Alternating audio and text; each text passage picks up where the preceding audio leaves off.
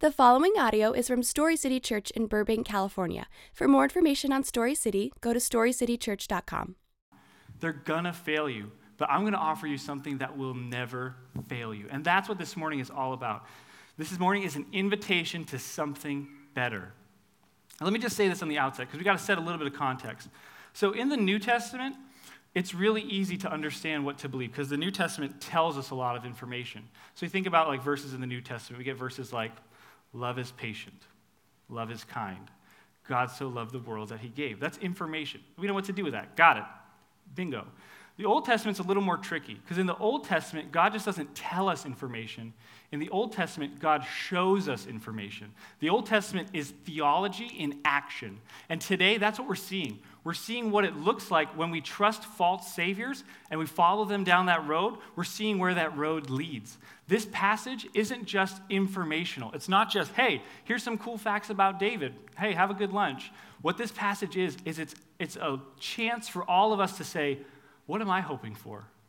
What do, I, what do I live for? What am I trusting to get me through the day? And then it's an invitation to say, hey, I actually have something better for you. So please, as we read this passage, know those things. But all right, we got to do a little bit more background because we're walking into the movie halfway through. Everybody's eating their popcorn. We're halfway through the story.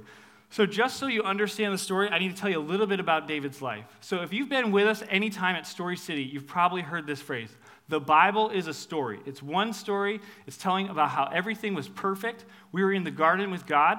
There was no depression, no anxiety, there was no relational tension. People had a perfect relationship with God and each other. But sin caused everything to fly off the rails, okay? But as soon as man sinned and everything flies off the rails, God doesn't just shut up shop, okay? Was that a word? Did I just say anything? Shut up shop. Hang on.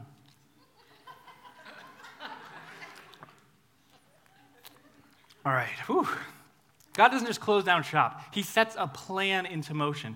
And that plan, He tells Eve, He says, Hey, I'm going to send to you a Savior who's going to fix this whole mess.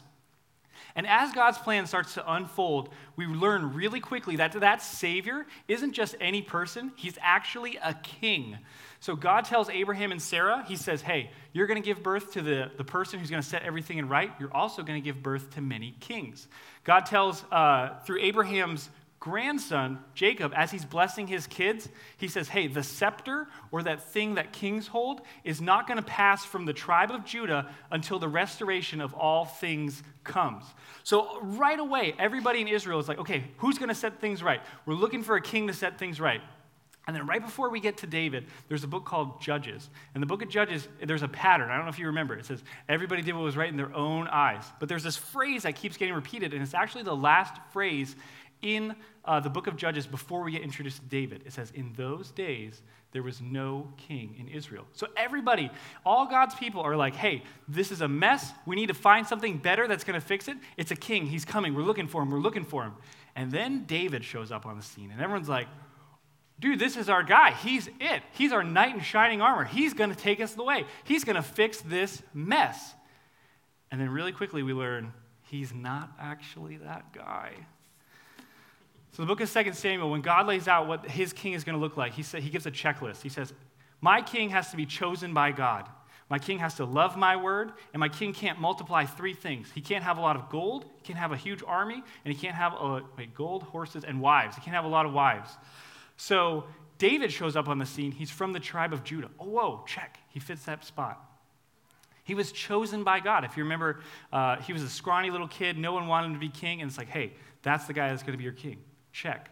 Actually, as he shows up on the scene, he's introduced as a guy who loves God's word. So you think about the story of David and Goliath. Some people think it's just like, hey, slay your giants. But what's actually going on in David and Goliath is David, Goliath is blaspheming God and the nation of Israel. And David takes the Bible so seriously, he's like, hey, guys, we got to take this guy out. So it's, wow, here's our guy. It's him. But as the book starts to unfold, this is what happens. The book starts out, and uh, David becomes king, and a lot of awesome things happen.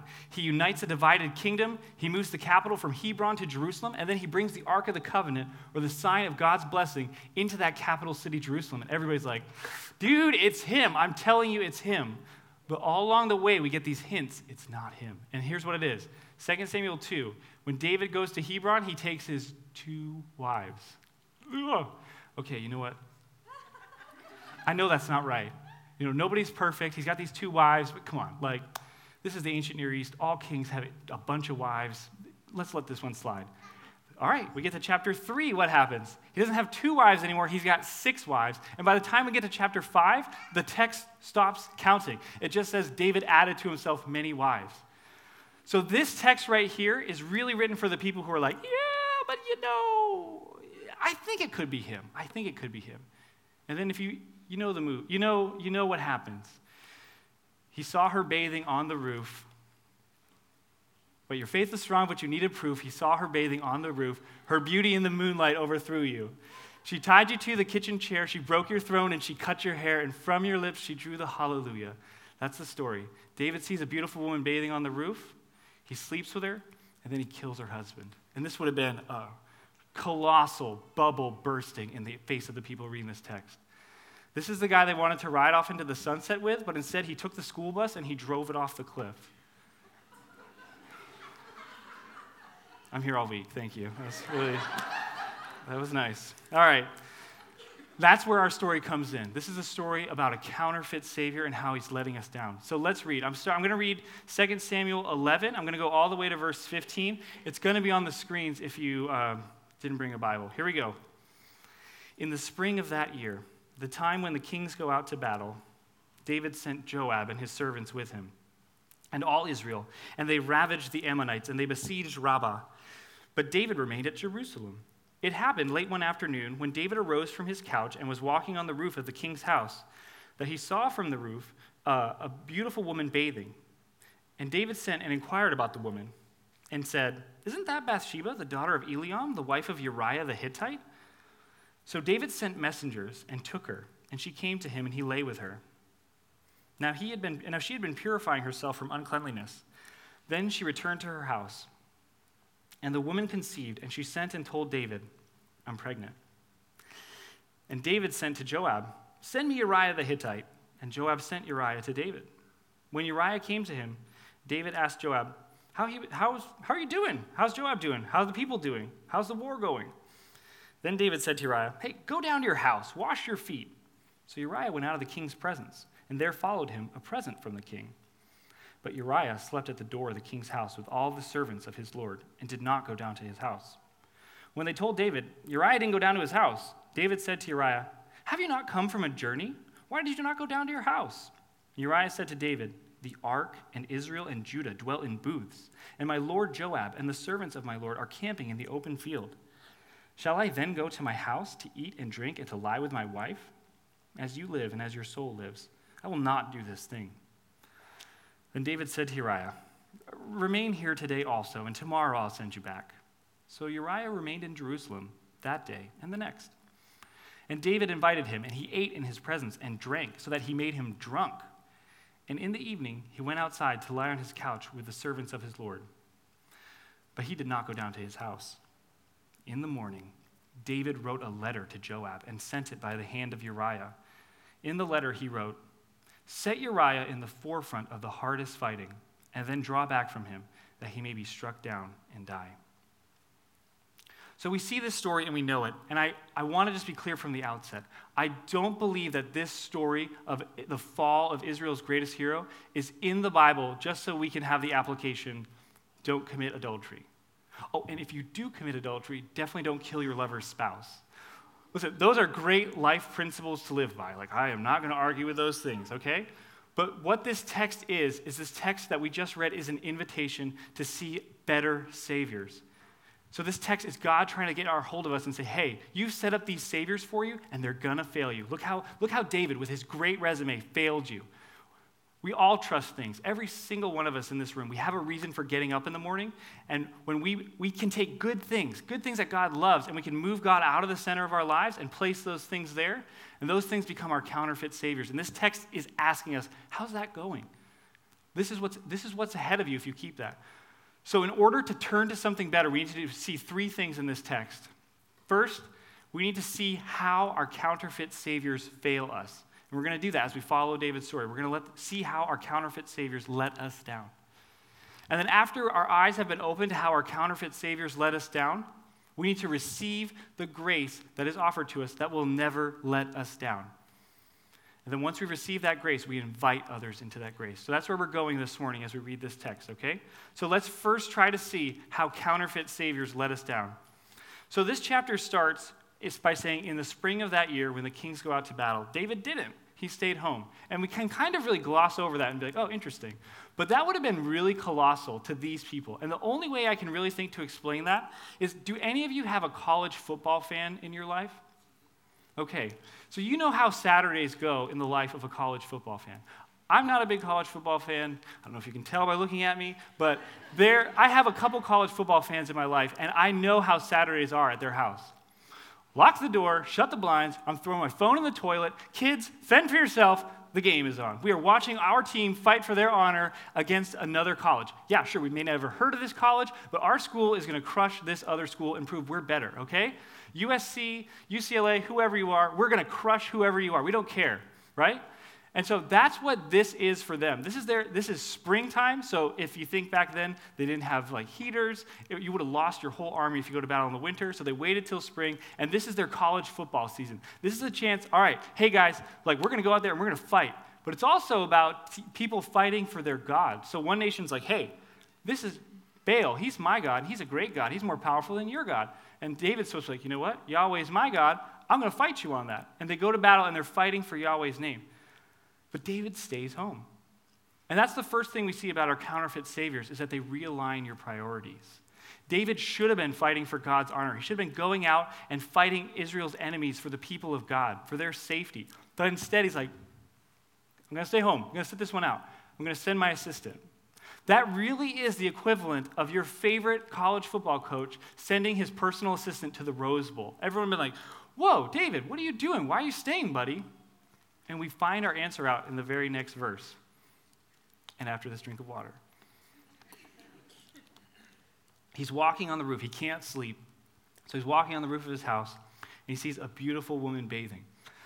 The te- the, what it literally says is he sees a woman who was a, a vision of beauty, and then it says very. So it's like this, this girl is super hot.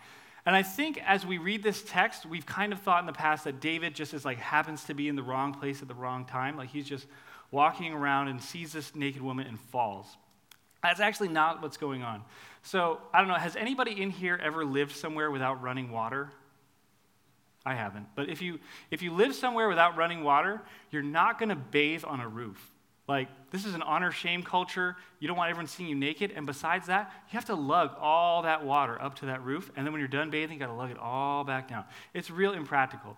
I don't think David happened upon this. I think this is the reason he didn't go to battle.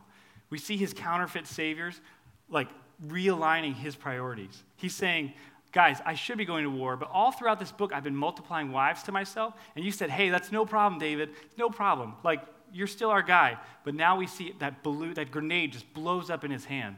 He can't control his sin. And that's the second thing that our counterfeit saviors do. They, our counterfeit saviors make promises they can't keep. Look at David. It's like, David, you can handle this, man. Like, yeah, sure, you're disobeying. You've got all these wives, but dude, like, it's fine. But David learns a valuable lesson. He learns that sin is fun, but it's only fun on credit. He was trying to get a weekend away with this beautiful woman, but what happens next? She gets pregnant. So what does he do? He's like, all right, guys, this is it. He, you know what? Yeah, he messed up. He had all those wives. Sure, he messed up. I think he could still be our guy, though. I think he could still be the guy. Okay, wow, he really messed up. Don't worry, he's going to repent. He's going to turn around. He's going he's going to face the music. He's going to say, hey, what I did was wrong. I'm sorry. What does he do? He tries to cover it up. And he looks like a total idiot in the process. He brings Uriah back. He's the king of Israel, and he's making small talk with a foot soldier. Hey, how's Joab?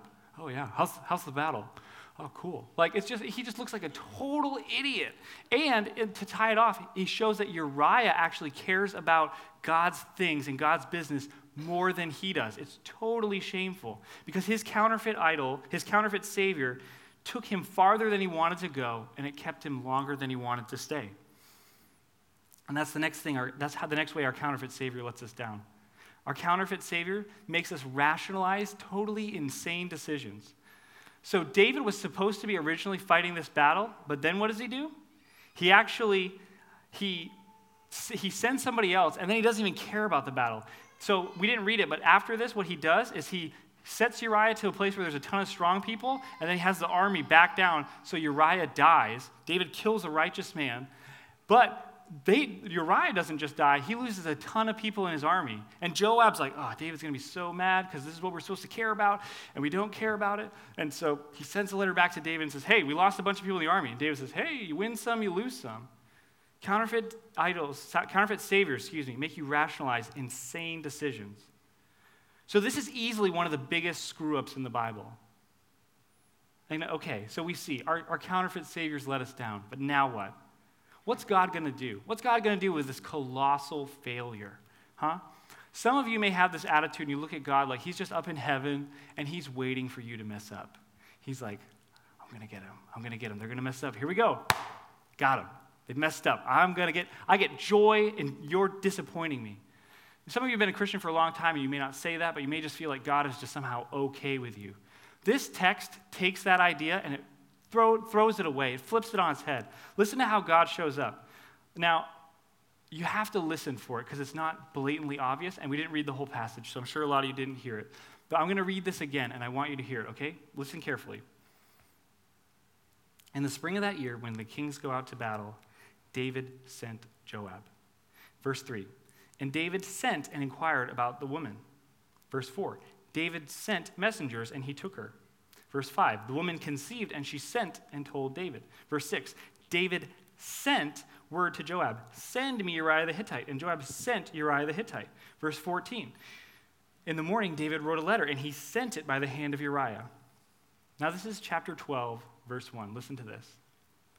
And the Lord sent Nathan to David. Do you hear that? David sent, David sent, David sent, David sent. The Lord sent. God uses David's scheming and David's scandal as a means of David's redemption. That's what this text is saying. This text is saying, hey, our counterfeit saviors, they let us down. They take us into this gutter and they leave us there. And God meets us in the gutter. Because what does he do? What does God do? Okay, all right, fine. God sent Nathan to David, but now what does he do? This is important because this is all of us. All of us are in this passage saying, all right, if this is how God treats a big screw up, what's he going to do with me? How's he going to treat me? He tells him a story. He says, hey, there's a rich guy and there's a poor guy. And the poor guy has this one little sheep and they love it. The family, they, it's like a pet to them. They keep it inside. It sleeps in their bed at night. They totally love this little sheep. It's so cute. It's soft. They love it. There's a rich guy, he's got a ton of sheep. The rich guy has a friend come into town. And he wants to feed the friend. So he goes to the poor guy, kills his sheep, and feeds it to his friend, even though he has a ton of sheep. And David hears that story and he's outraged. It's like, What? No, no, no, this is wrong. This is not right. That guy deserves to be punished. And Nathan looks at him and he says, David, you're that guy. You hear that though? God doesn't come bashing heads. God comes and he engages David. He tells him a story. It's like he gets down on his hands and knees and he speaks David's language. That's how God treats us. Some of you may have this attitude of like, you know what? I'm a huge screw up. I, you, you don't know me, dude. Like, I've done a ton of terrible stuff in my life. Sure, maybe you have. I don't know you. But look, it, if this is how God treats the biggest screw up in Scripture, by a guy who definitely should have known better. This guy wrote so much of the Bible, okay? He knew this was wrong. There's no doubt. This guy knew, knew better. How's God going to treat you? He comes to you in grace and he's saying, Receive this grace. That's crazy. That's crazy talk. Like, we don't have a God who says, Hey, get this right, get it together, come back and see me in the morning. God comes to, us and he meets us. Our counterfeit saviors that we set up, whatever it is for you, whether it's making a ton of money, whether it's having a lot of friends, whether it's having a great identity, whatever counterfeit savior that you've moved to the center of your life that you say, this thing is going to make me happy, this thing is going to make me whole, that thing is going to lead you into a dumpster fire, okay? And we've seen that really clearly. But God meets us there and he says, hey, take something better. I have something better. What is that thing that's better? It's not a thing, it's a person. God offers us his son, Jesus. everyone thought that David was going to ride into the sunset with them, but instead, they didn't. What about Jesus? How does, how does, he, how does he fix this? Christmas is kind of coming up. Have you guys ever wondered why Jesus was born in Bethlehem? So, Jesus is king, we say that. He's the king of kings, he's the Lord of lords. Why wasn't he born in Jerusalem? That's where kings are born. There's a palace in Jerusalem. He definitely could have been born there. Why not? Jesus went to Bethlehem because Bethlehem is the city of David. Jesus shows up on the scene and says, Hey guys, I'm the new and better David. You thought you'd ride off in the sunset with him? Ride off in the sunset with me. When David faced temptation, David gave in. When Jesus faced temptation, Jesus stared the devil in the face and he didn't even flinch. When David was supposed to go off to battle and to fight for Israel, he stayed home and he slept with another guy's wife. But Jesus, Jesus went to battle for you. How did he go to battle for you? He took on your greatest enemy, sin and death, and he beat it. That's what's being offered to us. You know what the New Testament says again and again and again about Jesus? It says this. It says, "Those who hope in him will not be put to shame." Your counterfeit saviors, they're going to end in shame. But you have, you have this offer of a savior who, if you hope in him, you don't have to experience that shame anymore. That's what this text is about. It's about a trade. Why don't we trade our false saviors for a savior who won't ever let us down? You know, and that moves us into my last point. You know, I wonder what it would look like as a church if we really believe that. If we really believed that we had our counterfeit saviors and those things let us down, but in the midst of our screw up and when we've we've messed it up the most, God comes to us in grace. What would that look like if we were a people who collectively believed that? Well, I think it would look a lot actually like how David looks. So David repents. There's still consequences for his sin, but he turns from his sin, and he actually writes a song about it. Some of you know that song. It's probably uh, been helpful for you in your own walk as you repent of sin, but it's Psalm 51. And listen to how that song, what it says. This is what it says here, right here. David, after he's talked about repentance and turning from God and asking for mercy, he says this Restore to me the joy of your salvation and uphold me, within me a willing spirit. Then I will teach transgressors your ways, and sinners will return to you. If we really believe this as a church, it's going to manifest itself in compassion towards others. People who are messes that come in here, we're not going to be like, ugh, get it together. Be like me, okay? Like you are a mess. Be like Craig Kidder, all right? Just cut it out. You're annoying. You're just, your life is a mess. No. Instead, we're like, hey, you know what? I've had counterfeit saviors, and they've let me down. And you know what? God met me in that disappointment, and He restored me. So when people come in here, we look at them with compassion. We don't just say, like, get it together and then come back and God will love you. We say, no. God loves you as the mess that you are, and He restores you and offers you a new and better Savior. Think about it, it's all over the New Testament. God demonstrates His own love toward us in that while we were yet sinners, not while we had it all together, while we were yet sinners, Christ died for us. Think about it like this it's the kindness of God that leads us to repentance. We call that kindness grace. And this church is always and forever will be about the grace of Jesus Christ.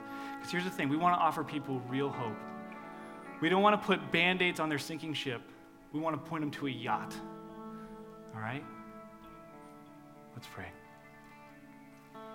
Father, Thank you for the grace that is ours in Jesus, Lord.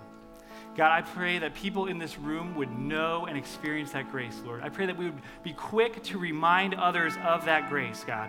I pray that that would always be on the forefront of our mind and that as we as we live as a community, as we reach out to one another, I pray that we wouldn't have this attitude of, "Hey, get it together, come see me when you're when you're all set." But we would reach out to people, meet them in their messes and introduce them to Christ. Lord, we love your Son. He's the reason we sing. So as we continue to lift our voices to you, hear our song as the redeemed, Lord. Lord, we love you. We're looking forward to praising you. Amen. Amen. Let's stand together.